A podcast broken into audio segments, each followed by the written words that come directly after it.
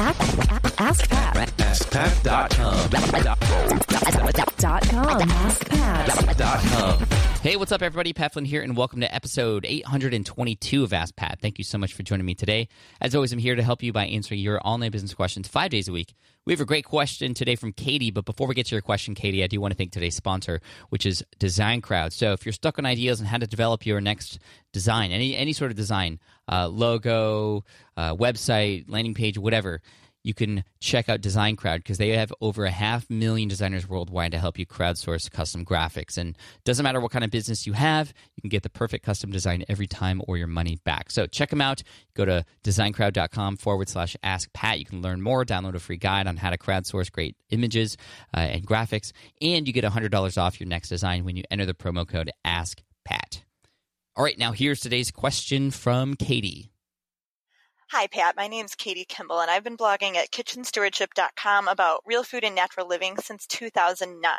Now, I have 2,200 posts, and that's what my question is about today. I just finished listening to SPI podcast number 200 about the site content audit, and I'm so jazzed to go through my site and just clean up the junk that's in my archives. Uh, my husband created a tool that listed all of my short posts under 300 words, right? Because under 300 words, Google's going to ding me for short content. Um, so I have 222 of those, and most of them are just crud. Like there's nowhere to redirect to. Now, your guest Todd said that he 301 redirected almost every post that he deleted.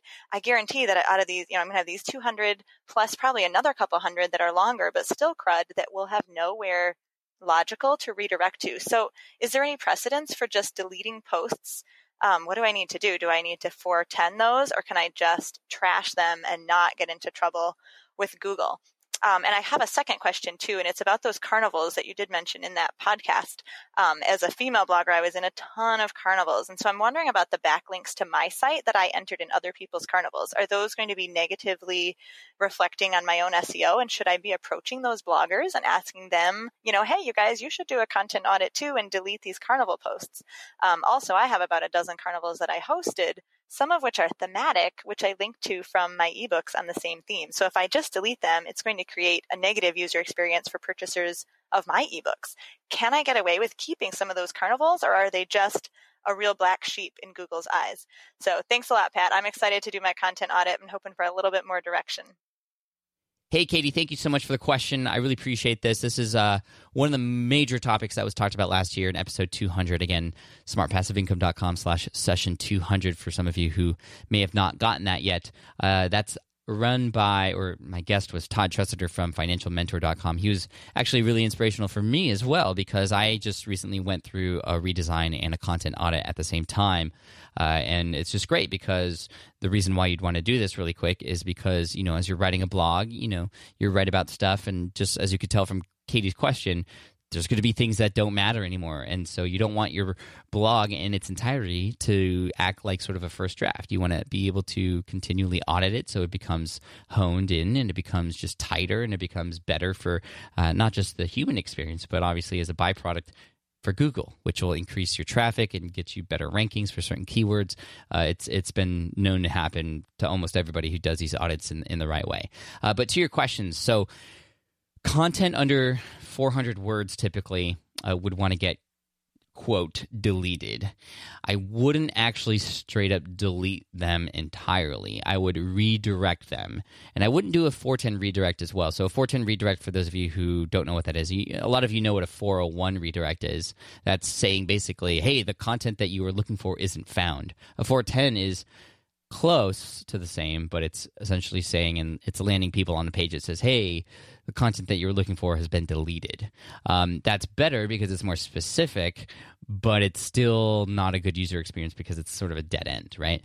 So what I would do is actually take those 300 uh, those those 300 word blog posts of yours and redirect them to something that is uh, similar in content or similar in topic, if possible.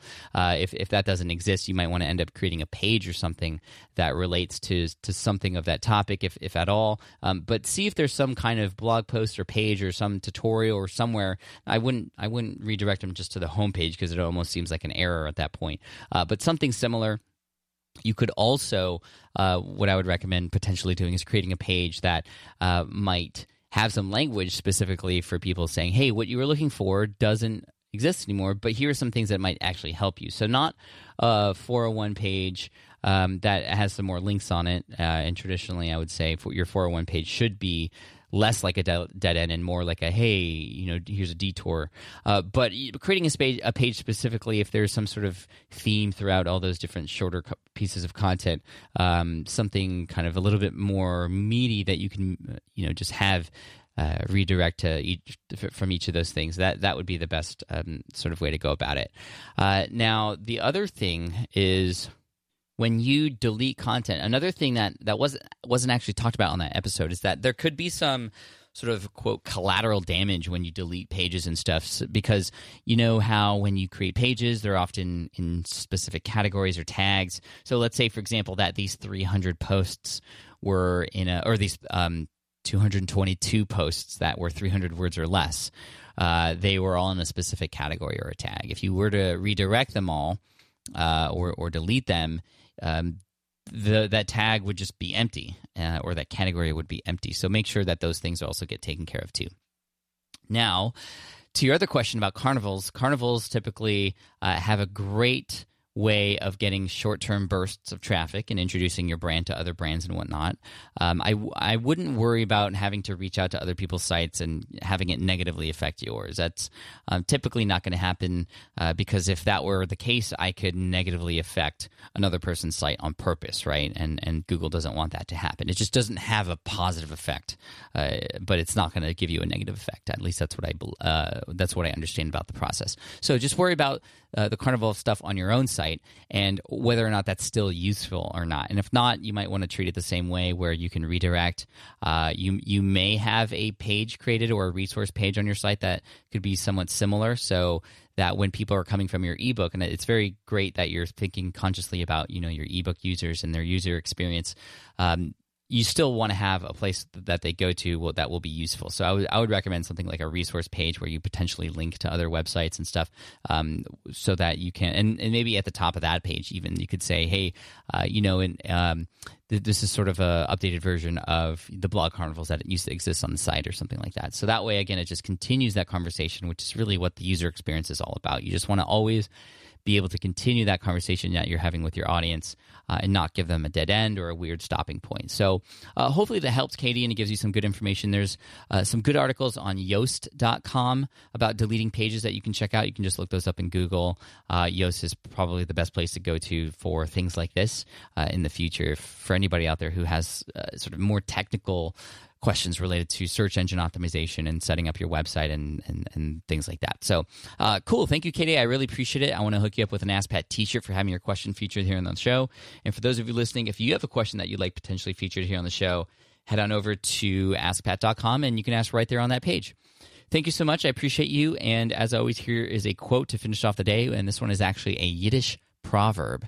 And that is If I try to be like him, who will be like me? Oh, that's crazy. Awesome. Thanks so much, guys. Take care, and I'll see you in the next episode of Ask Pat. Bye. Hey there, thank you for listening to Ask Pat 2.0. Now, you might have noticed that we haven't published a new episode in a while. And that is because in 2023, after 1,269 episodes, we decided to sunset the show. For now, at least. In this way, we can focus our energy and efforts on our other podcasts and other projects that being said, all 1,269 episodes are still live and downloadable, and the published dates may be old, but there are still a ton of questions I've answered on the show and people I've coached. Those episodes are just as valuable as they were back then. So you can also visit smartpassiveincome.com slash askpat to dig through the archives. Plus, there's a search tool on the website that lets you search across our podcasts and blog. And of course, the Smart Passive Income podcast is still live and energetic and awesome and publishing twice a week. So make sure you're subscribed there so we can still continue this conversation. And we have some of the foremost experts and thought leaders in entrepreneurship on the show every single week. So you definitely don't want to miss it. Again, check it out. It's the Smart Passive Income podcast. Just find it wherever you're listening to this podcast. You can find it there as well. Thank you again for listening in, and I'll catch you in the next one. Cheers.